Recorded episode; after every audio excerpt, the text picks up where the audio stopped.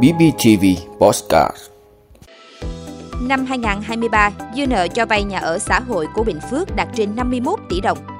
Nam Bộ nắng nóng, nhiều nơi nóng gây gắt hơn 37 độ C.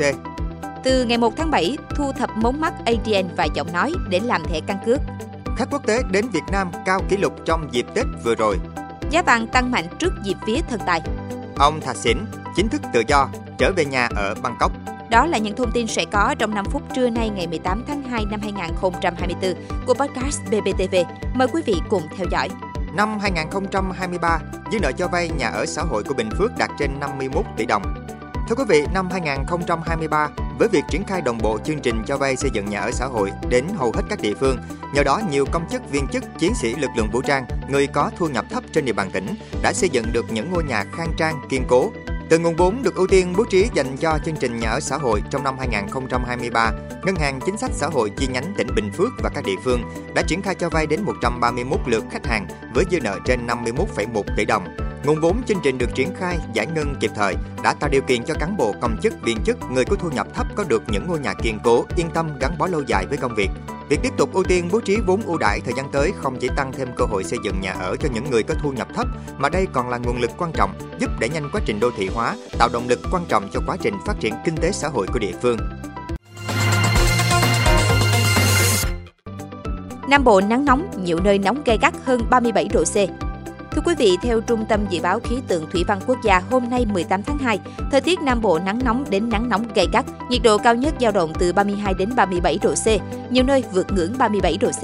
Thời tiết này sẽ còn duy trì trong nhiều ngày tới. Do ảnh hưởng của nắng nóng, độ ẩm trong không khí giảm thấp nên nguy cơ xảy ra cháy nổ, hỏa hoạn ở khu vực dân cư và cháy rừng. Ngoài ra, nhiệt độ giữa mức thấp nhất và cao nhất có sự chênh lệch lớn, người dân cần chú ý sốc nhiệt. Cơ quan chức năng khuyến cáo người dân cần che chắn, bổ sung nước thường xuyên khi di chuyển hoạt động ngoài trời. Người lao động đi lại ngoài trời trong thời gian dài cần chú ý bổ sung nước che chắn. Ở khu vực Tây Nguyên có mây, ngày nắng, đêm không mưa. Nhiệt độ thấp nhất 17 đến 20 độ C, cao nhất 29 đến 32 độ C. Bắc Bộ và Trung Bộ hôm nay sáng sớm có mưa nhẹ kèm sương mù, trưa chiều giảm mây, trời hưởng nắng. Từ ngày 1 tháng 7, thu thập mống mắt ADN và giọng nói để làm thẻ căn cước. Thưa quý vị, Thủ tướng vừa ký quyết định ban hành kế hoạch triển khai thi hành luật căn cước được Quốc hội thông qua vào ngày 27 tháng 11 năm 2023 và có hiệu lực thi hành từ ngày 1 tháng 7 năm 2024.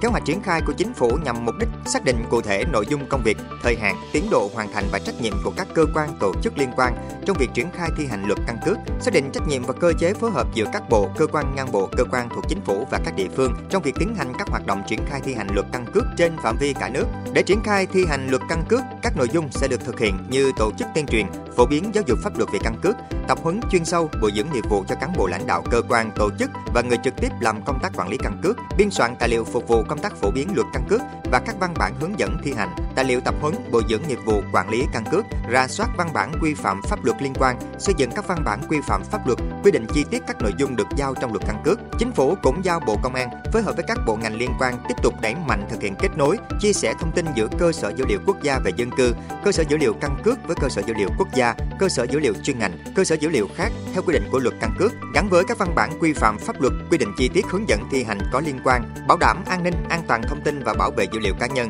Bộ Công an bảo đảm điều kiện về phương tiện, giải pháp kỹ thuật để tổ chức triển khai việc thu nhận sinh trắc học về mống mắt ADN giọng nói, thu thập, khai thác, sử dụng thông tin sinh trắc học về mống mắt ADN giọng nói theo quy định của luật, mở rộng việc kết nối chia sẻ thông tin trong cơ sở dữ liệu quốc gia về dân cư, cơ sở dữ liệu căn cước. Nội dung này được thực hiện từ năm 2024 và các năm tiếp theo. Quý vị, kỳ nghỉ Tết Nguyên đán vừa qua được cho là tiếp đà mùa cao điểm khách quốc tế đến Việt Nam. Tháng 1 năm nay ghi nhận lượng khách quốc tế cao kỷ lục 1,5 triệu lượt, cao nhất kể từ khi Việt Nam mở cửa trở lại du lịch. Dịp xuân Giáp Thìn, thủ đô đón 103.000 lượt khách quốc tế, tăng 2,2 lần so với cùng kỳ năm ngoái. Khách mùa này đến Hà Nội chủ yếu từ châu Âu. Khách quốc tế đồng loạt tăng ở nhiều trung tâm du lịch lớn, có nơi gấp 2 đến 3 lần so với cùng kỳ năm ngoái, như Đà Nẵng, Ninh Bình, Quảng Nam, Quảng Ninh, thành phố Hồ Chí Minh. Riêng tới Phú Quốc tăng gấp 5 lần. Với những tín hiệu khởi sắc từ đầu năm mới, ngành du lịch Việt Nam được kỳ vọng có một năm 2024 bứt phá mạnh mẽ. Giá vàng tăng mạnh trước dịp vía thần tài. Thưa quý vị, cuối ngày hôm qua 17 tháng 2, giá vàng nhẫn và nữ trang tại các thương hiệu tiếp tục thiết lập đỉnh mới. Công ty vàng bạc đá quý Sài Gòn SJC tăng 150.000 đồng chiều mua vào lên 63,65 triệu đồng một lượng, trong khi nâng mạnh chiều bán ra 250.000 đồng lên 64,85 triệu đồng. Chênh lệch giữa giá mua và bán vàng nhẫn tròn trơn khoảng 2,2 triệu đồng một lượng. Trong ngày, có thời điểm giá vàng nhẫn tại SJC thậm chí được giao dịch gần 65 triệu đồng một lượng vàng và cũng là mức cao nhất từ trước đến nay. Những ngày gần đây, giá vàng thế giới lao dốc, tuy nhiên giá vàng dịp phía thần tài này có thể neo cao nhưng sẽ thấp hơn mức đỉnh hồi cuối năm 2023. Ông Thạp sĩ chính thức tự do trở về nhà ở Bangkok. Thưa quý vị, theo hãng tin Reuters, vào sáng sớm ngày 18 tháng 2, cựu Thủ tướng Thái Lan Thạc Sỉn Shinawatra đã rời bệnh viện nơi ông bị giam giữ để trở về nhà ở Bangkok. Trước đó, một ngày, Thủ tướng Thái Lan Sethar Thavisin đã xác nhận ông Thạc Sỉn sẽ được thả vào ngày 18 tháng 2. Hãng tin Reuters dẫn lời luật sư của ông Thạc Sỉn cho hay, cựu Thủ tướng đã hoàn tất thủ tục và chính thức được thả tự do. Trên mạng xã hội Instagram, con gái ông Thạc Sỉn xác nhận rằng cha mình đã về nhà. Ông Thạc Sỉn là thủ tướng nổi tiếng nhất và phân cực nhất Thái Lan. Ảnh hưởng chính trị của ông kéo dài hơn hai thập kỷ, bất chấp 15 năm sống lưu vong để tránh án tù vì lạm dụng quyền lực và xung đột lợi ích. Ngày 18 tháng 2 sẽ là ngày tự do đầu tiên của ông Thạc Sỉn trên quê hương kể từ khi trốn khỏi Thái Lan gần 16 năm trước sau cuộc đảo chính của quân đội. Vị cựu thủ tướng 44 tuổi đã có màn hồi hương ấn tượng vào tháng 8 năm 2023 trong sự cổ vũ của đám đông. Ông bị tuyên án 8 năm tù nhưng được vua Maha Vajiralongkorn giảm án còn một năm.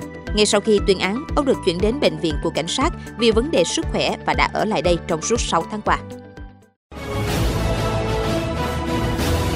Cảm ơn quý vị đã luôn ủng hộ các chương trình của Đài Phát thanh truyền hình và báo Bình Phước. Nếu có nhu cầu đăng thông tin quảng cáo ra vặt, quý khách hàng vui lòng liên hệ phòng dịch vụ quảng cáo phát hành số điện thoại 02713 887065. BBTV, vì bạn, mỗi ngày.